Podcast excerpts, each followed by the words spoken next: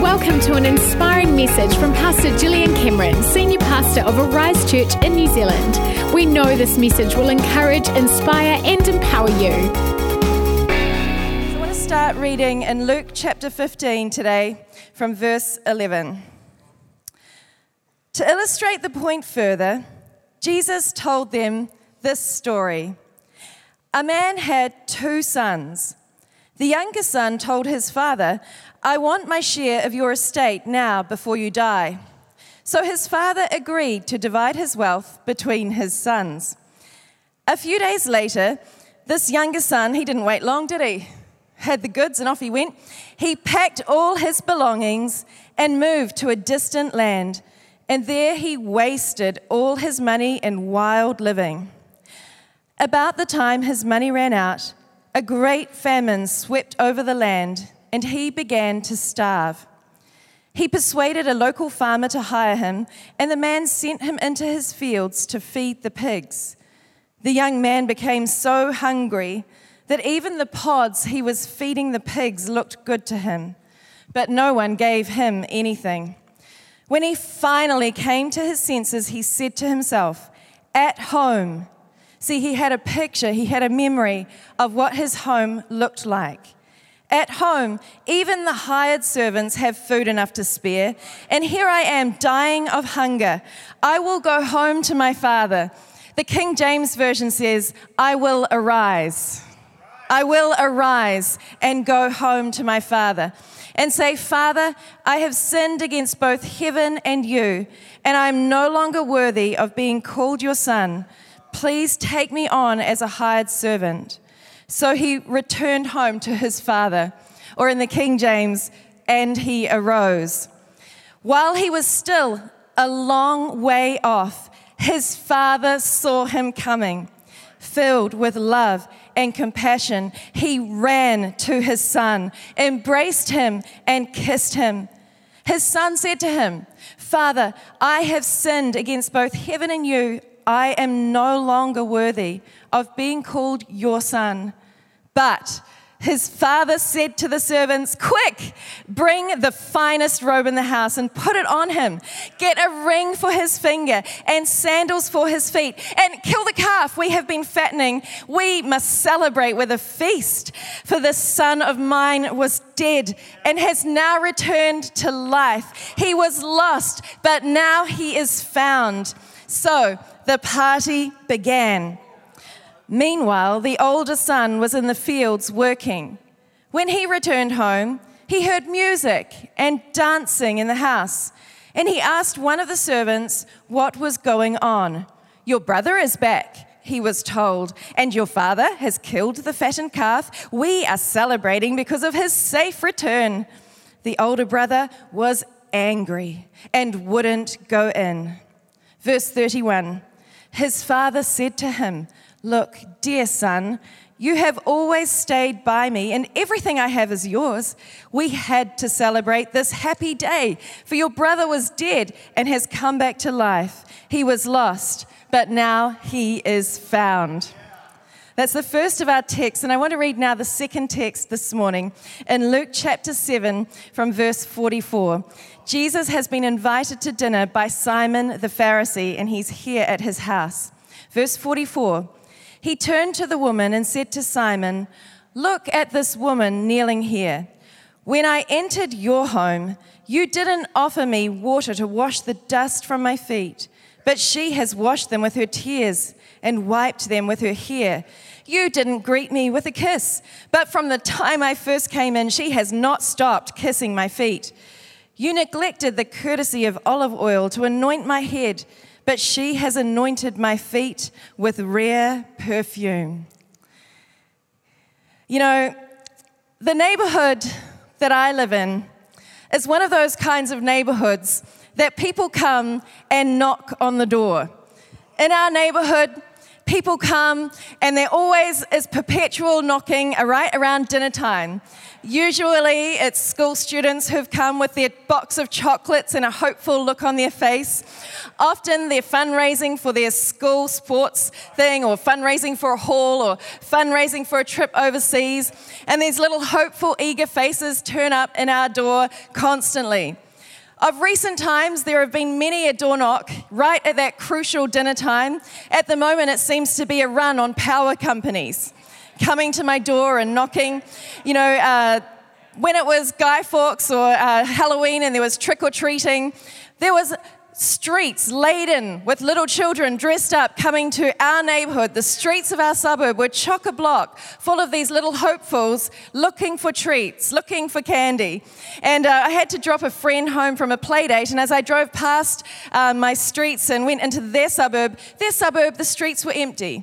There were no door knockers in that suburb, but at my suburb, my suburb is the place that people come and knock on the door. I remember one night, just recently, I was in the middle of cooking dinner and I had had two knocks at the door. One had been some great need somewhere in the world and one had been a power company yet again. By the time the third knock came, I had had enough.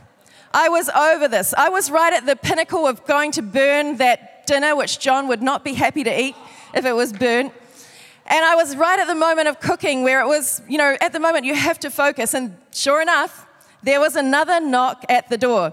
So this time, with exasperation, with frustration, and perhaps I should say with a hint of anger and annoyance, I opened the door and went, "Hello?" And poor Ben Carroll was at the door. Poor Ben Carroll did not get a warm welcome. He got anything but. He got the anger, he got the frustration. He was trying to sell me power, and I have got electricity here, all right? And I looked at him, and he had a bag, and I'm like, "What are you doing here, Ben?" He's like looking down, um, um, I'm dropping this off, Brent's staying. And I'm like, right, I had completely forgotten that Brent was coming to stay. The bed was not made, the sheets were not ready, the, the dinner was now burning, everything was a disaster. And I had not made Ben feel at all welcome. You know, in our lives, we can feel like this with people, that we want to give a warm welcome, but more often than not, they are left feeling somehow like they are uninvited or excluded or definitely not wanted in our lives.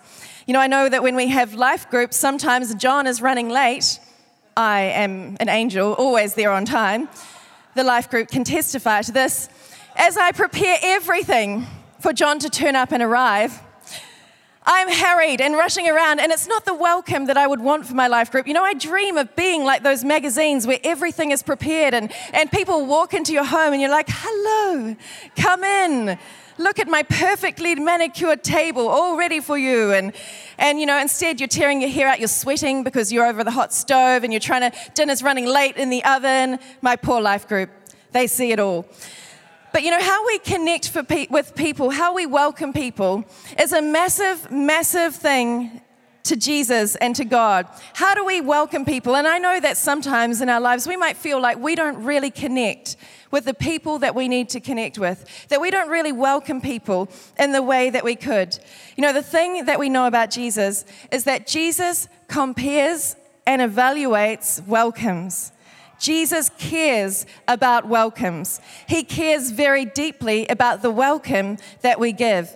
I don't know if you've ever thought about how important a welcome is to Jesus, but he talks about it all through the Gospels. Jesus speaks of welcomes again and again. He compares welcomes, he contrasts welcomes, and he stresses how important a good welcome is. The welcome matters to Jesus and needs to matter to us. You know, there are so many times that Jesus evaluates the welcomes. We have the welcome that Jesus gives the woman at the well. We have Mary and Martha and the different ways that they welcome Jesus when Lazarus has died. We have Jesus sending out his disciples and teaching them how to minister based on the welcome they receive. He talks to them specifically about what they can do based on the inclusive welcome or the rejection that they receive. Jesus speaks of his lack of welcome in his hometown. We've read this passage where the welcome Simon gives is contrasted with the welcome that the sinful woman gives. We have read the lost son story where the father's welcome is contrasted with the lack of welcome that the older brother gives. Throughout the Gospels, we see that the welcome matters to Jesus. He talks about it time and time again, and this morning it needs to matter to us. We started with this passage in Luke chapter seven, where Jesus has turned up at the house of Simon, Simon the Pharisee.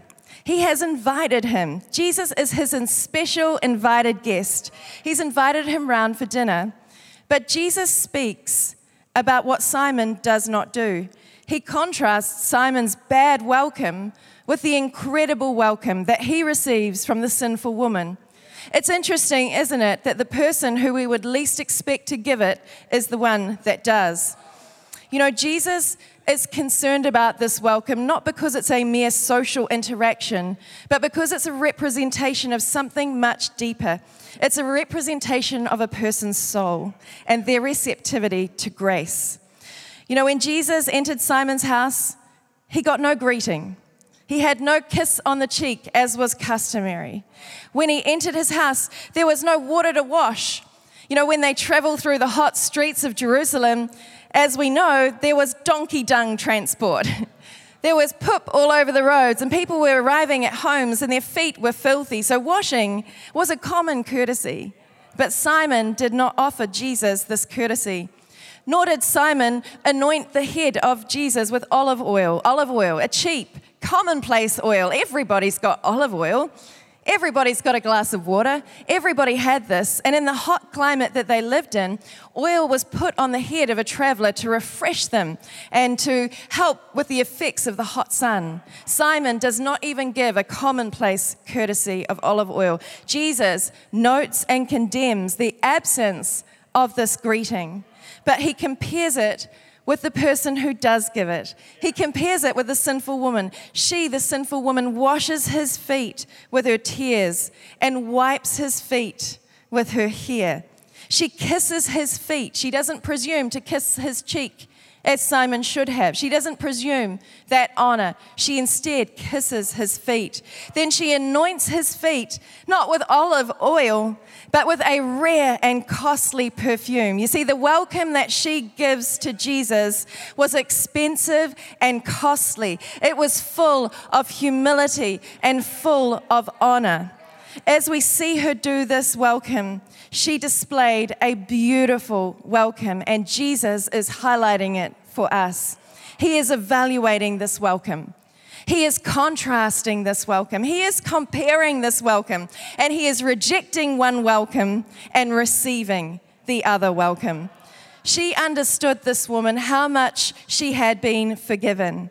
And because she understood the grace that she had received, she was able to graciously welcome everything of who Christ was to her.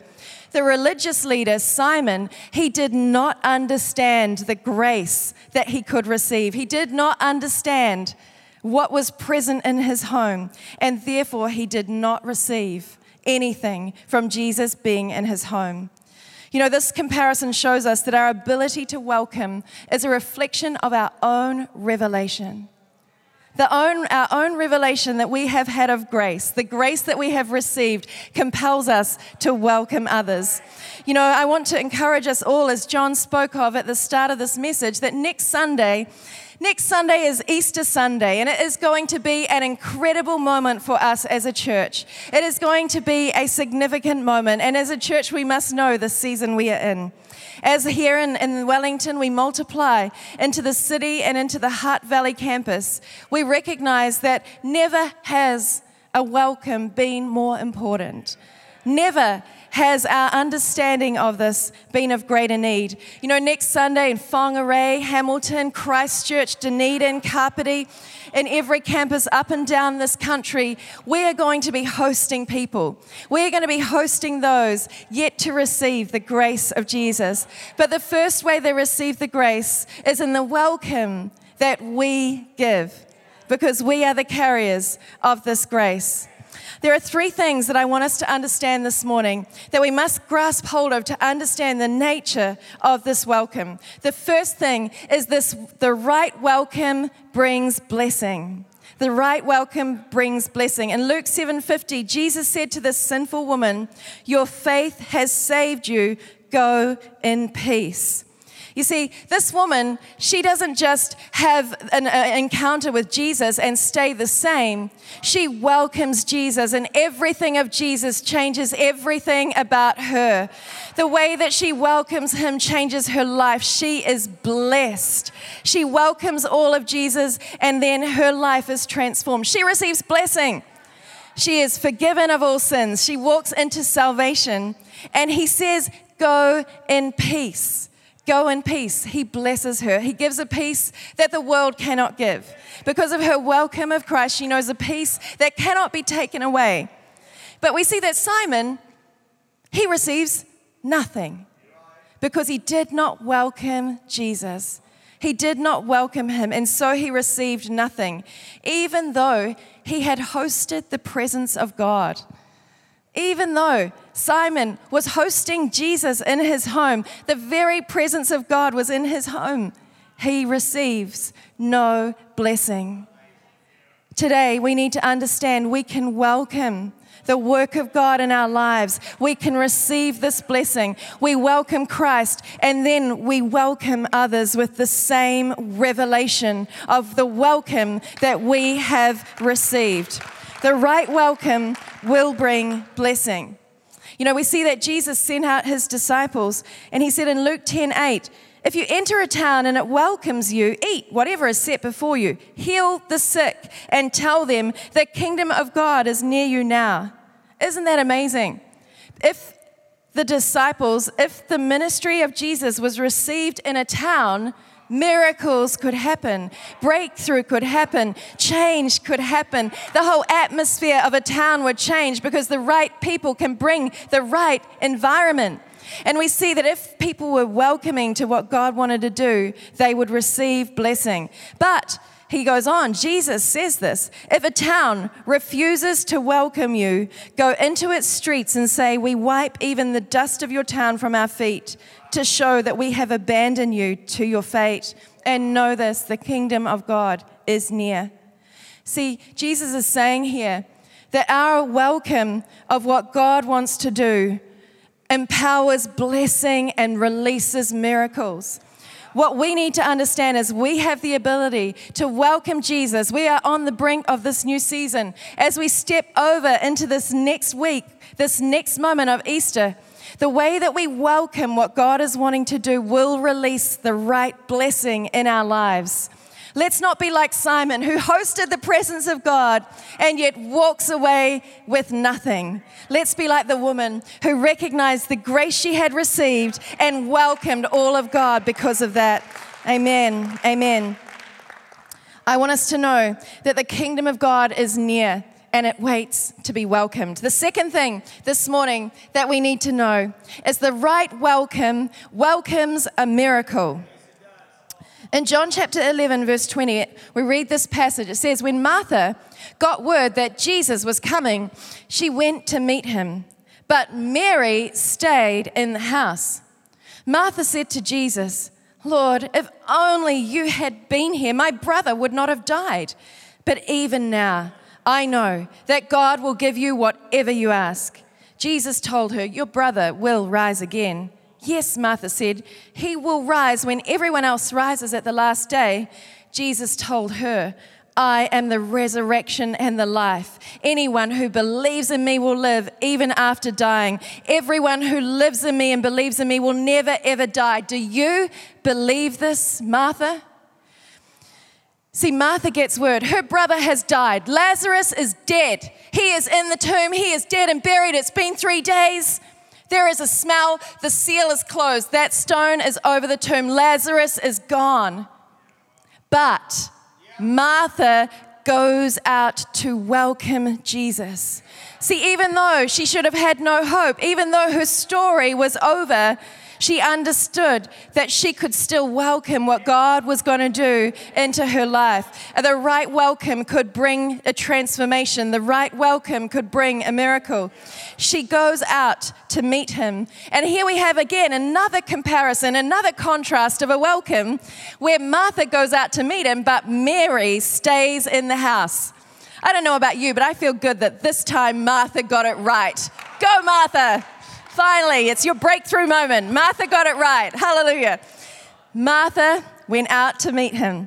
You see, our welcome can be the start of new beginnings in our life.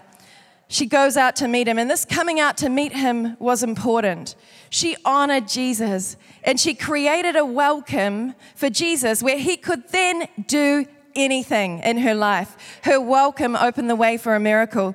You see, then the way that she welcomes him is she puts out a statement of faith. Even now, I know that God will give you whatever you ask for, Jesus. She says a statement of faith to Jesus, even as she comes out to welcome him. What else do we notice? We notice that he says to her, I am the resurrection, the way, and the life. He gives her this declaration of who he is because she went out to welcome him. It's to Martha that hears those words. It's to Martha that the words of eternity are spoken. I am the resurrection and the life. Imagine being the first person to hear Jesus Christ say those words. She went out to welcome him, and she heard this declaration of his majesty, of his power, and of his cap- capacity to change a life. You know, Martha meets Jesus and welcomes him outside the village. She waited on the roadway. I want us all to be aware, Arise, that we can go out to the roadway. We can go out to the roadway and welcome a miracle. We can be the welcomers on the roadways of our schools, of our businesses, of our community centres. Everywhere that we are sent is our roadway. And on the roadway of our lives, we can be a welcomer of the miracle that Jesus wants to do. She was ready, she was waiting, and she changed something because she went to the roadway. Martha went out, Mary did not. But because of the welcome that Martha gave, there was a great miracle. Because of the welcome that Martha gave, Lazarus is raised back to life because Jesus said, I am the resurrection and the life. He said it to Martha, and because she was there to welcome the words he said, a miracle took place. I want to encourage us all that we can be going out to the roadway. We can create a roadway for miracles in our lives. We can see God do something that we've never seen before. We are to make straight the path. See, Isaiah sixty-two says, your sons and your daughters will be carried from afar. We are to clear away the path. Isaiah sixty-one, remove the stones, remove the boulders, make a straight path that my captives may come home. I want us to know this is what we are doing when we hand out the invitation. When we extend the invitation, it's handing out life. It's handing out the word of hope. It's handing out the word of truth. It's bringing the light of the gospel into the darkness of the night. When we extend this welcome to the lost and to the needy, we reflect the heart of Jesus to every broken soul who needs to come home. You know, a little while ago, and I was actually writing this message, and I had a whole lot of encounters. I have no time to tell you them all. They were truly miraculous along the roadway of my life. And I I went on Facebook Messenger, which I never do really because it gets a bit confusing. And I went on to Facebook Messenger, and I'd reached out to an old school friend from many years ago, and the relationship had been broken and it needed restoration. And I had asked to be her friend. Please be my friend on Facebook. And um, I was at home uh, doing some message stuff, and I heard a ding, and I never hear the ding, so that in itself was a miracle. And she had texted me back through Facebook and said, hey, how's it going? It's great to hear from you. What are you up to? And so we started to chat. And I said, I want you to forgive me for this thing that I did. I made a mistake. And she said, don't worry, it's in the past. Forget about it. And she's counseling me. Move on. The past is gone. I'm like, yes. She doesn't know Jesus yet. And so, and then she went on to share some tragic things that had happened in her life, and then I was able to give her some love and support back. But you know what? It was a miracle of reconciliation and restoration, and it happened on a roadway in my life. As the same day, I had another message from a girl, because when I was a teacher, I used to share Jesus everywhere I could. and I would share about Jesus Christ. And this girl says to me, I want you to know that I'm now leading in my church and speaking in my church, and I want you to know that it was because of you that I found Jesus. And I'm not saying that because that's great about me. I'm saying it because, you know what? I was on her roadway. I was simply on the roadway. I welcomed her to know Jesus Christ. You know, we might think that what we're saying and what we're doing is having no impact, but I want to want you to know that because of the love and the grace that we've received, if we pass it on, if we share that welcome, then we are creating a miracle on the roadways of our lives. The third thing that we need to know this morning is that the right welcome transcends limitations and produces transformation. You see, this is the how we see this is in the woman at the well, the welcome that Jesus gives this woman, this woman who did, who would not have had it from anybody else. She was an outcast. She was a reject. She was despised. She was looked down on. She was seen as society's least. And yet this woman gets an unconventional and unexpected welcome full of love and grace from our King of Kings, Jesus. He goes beyond social norms, beyond barriers, beyond limitations. He goes beyond every constraint. He speaks to this woman and he blows her mind. The fact, the very fact that he even speaks to her is the beginning of the miracle. But it continues because our King of Grace welcomes every person. He treats her not as a mistake, as a sinful person, as a broken person, but as of someone worthy of love and respect. I want us to know this morning that this woman at the well, she's all of us. She's all of us. We've all been like her, far away from the grace of God, lost in our sins, broken in our disgrace. We've all known that we've made mistakes. But Jesus extends that same welcome to us that he extended to her. He's extended it to us again and again, and he wants us to extend it also to others. To this woman at the well, not only does he welcome her, he breaks every box of her life, because do you know what he does? He declares who he is to her. He doesn't say it to Nicodemus, who he had just met with previously. He doesn't say it to any of the religious leaders. He doesn't even say it to his disciples. The person that he first declares who he is to is to this woman. It's me and you, this woman, this person lost in their mistakes. And he says to her, I am the Messiah. I am your solution. I am your answer. I am the way, the truth, and the life. I am the way to the Father, the one you've been looking for. I am He. She, he opens her eyes to who He is, and His welcome is one of beauty, love, and revelation. The welcome Jesus gives her transforms her. We see that she changes. She immediately runs back and talks to the people that she had been avoiding. She was at the well at this time of day because she didn't want to see anybody. But when Jesus catches hold of her, breaking limitations, she receives transformation. She's changed. She rushes back and tells every person what Jesus has done in her life. My friends, when Jesus changes us, we have to go beyond the social norms, the limitations, and the barriers. We are to tell every person, every le- living, breathing person, that Jesus Christ is the answer, that Jesus Christ is the way. Philippians two fifteen says, carry the light-giving message into the night. We hold out the word of life. You know, when we receive this message, we become the bearers of the message, and that's what happened for this woman. If the band could come and join me, you know, as a church, we are to have a generous welcome. As a people, we are to have a generous welcome. As Christians, we are to have a generous welcome. Jesus cares about the welcome. He cares about it so intensely that he spends one whole passage, and I'm going to be bringing this to a close this morning, but we read this passage at the start this morning about the prodigal son, the prodigal son who was in the pig pen eating the pig's food, and he suddenly comes to his senses because he had a picture of what home should be like. I want you all to know that why do we have invitations? Why do we have an Easter flyer? Why do we have a Facebook invite? Or why do we have these things? Because people need a picture of what home is like.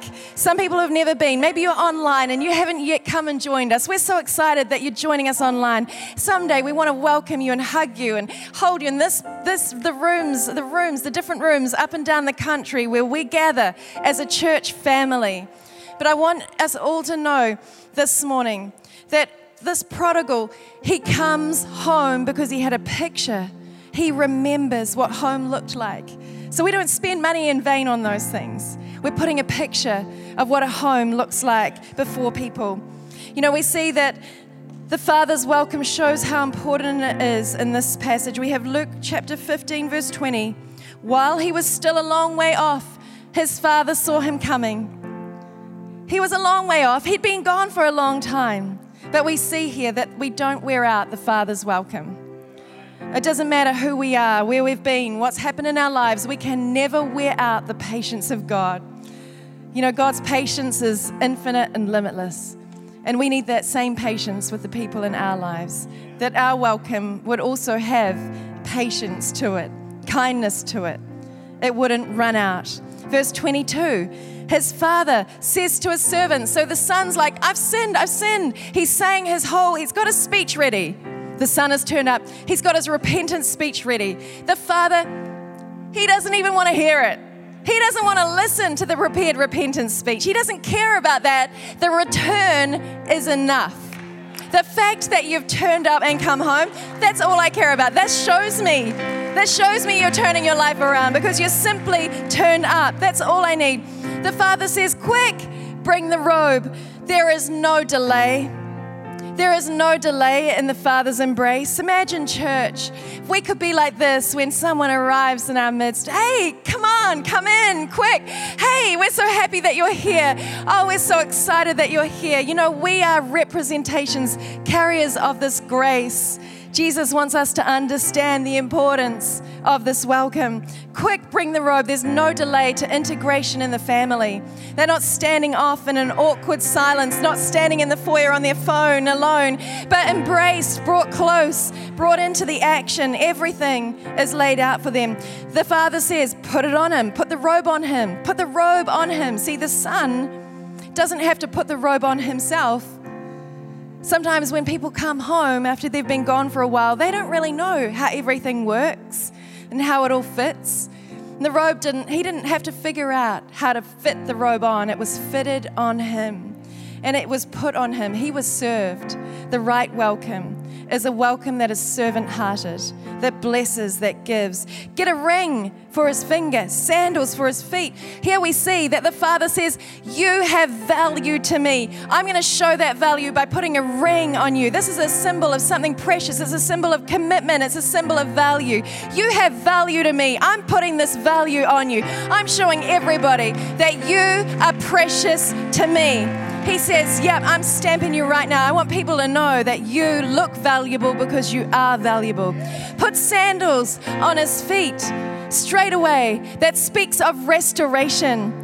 Immediately, the Son's feet are fitted with readiness because sandals in the gospel are always the readiness to go and share the good news. So he is not only received, he is immediately sent, immediately sent, immediately said, you are good enough to go again. We believe in you. We're commissioning you. You're, you're my son and you're going to be received and you're going to be sent. This son of mine, kill the calf, the Father says. We must celebrate with a feast. He came home and he was celebrated. There was a party, there was storytelling, there was feasting, there was dancing. They were having fun, they were celebrating in such largesse, in such a great manner. There was no expense spared, there was no lack of joy. It wasn't put on, it was natural. It overflowed out of the joy of the Father that the Son had come home. Imagine if we could throw that kind of celebration next Sunday. We just might. We might just put on a whole lot of hot cross buns. We might just put on some tea and coffee. We might do the best party we can. Hang out in the foyer, not rush away. Stay and greet, stay and greet, stay and say, you made the effort to come. We're here, we care, we love you, we're placing value on you. You're precious to us. We're going to serve you. We're going to put the robe on you. We're going to put the sandals on you. You see, the Father said something very important to the Son. He says, this Son of mine has come home. From the minute the Son came home, His identity was restored. His identity was revealed. You see, it wasn't a process of cleaning up his past. His past was gone. The old was gone. The new had come. This son identity was given. I want you to know that when the lost come home, we don't, God doesn't see them as in need. It's like a transformation takes place, because when we receive his grace, it f- overflows and changes every part of us. And this son, his identity is completely restored, and who the Father says he is, is revealed. You know, imagine if we gave voice to the welcome in that way. We said, you matter. It's so great to see you. God has got a future for you. God's got a purpose for you. God's got a blessing in store for you. The best is yet to come. These are the words that we speak in the heart of the Father over every person who comes. The son had returned to life, and he was brought to the table. One last thing, the older brother. Oh, that sad older brother. That sad older brother who couldn't welcome back the son. I'm afraid today that the older brother speaks of us who have been in church for a long time. I'm afraid today the older brother speaks of us who've become blasé about the Father's grace, have become somewhat blasé about the Father's house, and don't recognize that when someone returns, it's a moment of celebration. This older brother, he felt unthanked. He was offended because he felt overlooked. Nobody celebrates me. Nobody thanks me. The older brother was doing what he was meant to be doing. He was caring for the field. He was doing what needed to be done. We can all be doing what needs to be done. If the older brother hadn't been doing his duties, there would have been no home for the son to return to. But the older brother had lost sight of the reason why. Let's not, in our service for God, in our service for the church, and in what we do, lose sight of the reason why, that it's all about that the lost would come home, that the lost would be restored, that the son would be welcomed. I love that the Father comes out to him, and even in his ungenerous attitude, the Father says, dear son, dear son. You see, we never reduce our importance by somebody else's arrival. We never reduce our place. We are not at, we are not detracted from when somebody else arrives. We are added to. When we embrace, we increase. We don't decrease. And the son had lost sight of that. Come on, this morning, maybe in this room, we need to understand. We have to get our welcome, and we have to grow our welcome. We have to understand that the welcome mattered to Jesus. It matters to Jesus, and may it matter this morning to us. I'm about to close. I'm going to pray, and I'm going to release every campus back to their location pastors. But I really believe, Arise, that we're in a moment where God is speaking to us as a church, that we could present a great welcome. Would you all stand to your feet this morning with me? I want to pray this morning that we would have the right welcome. Jesus, we thank you this morning for your word. We thank you that you show us welcomes matter. Welcomes matter. And Jesus, we're so grateful that you've welcomed us. This morning, Jesus, we pray that you would give us the grace to show this welcome everywhere we go. Everywhere we go, we would be carriers of the love and the grace of Jesus Christ. We pray this in Jesus' name. Amen. Amen. If you would like to find out more about Arise Church and Gillian Cameron, go to arise church dot org dot n z or follow them on Twitter at Gilly Cameron and at Arise Church.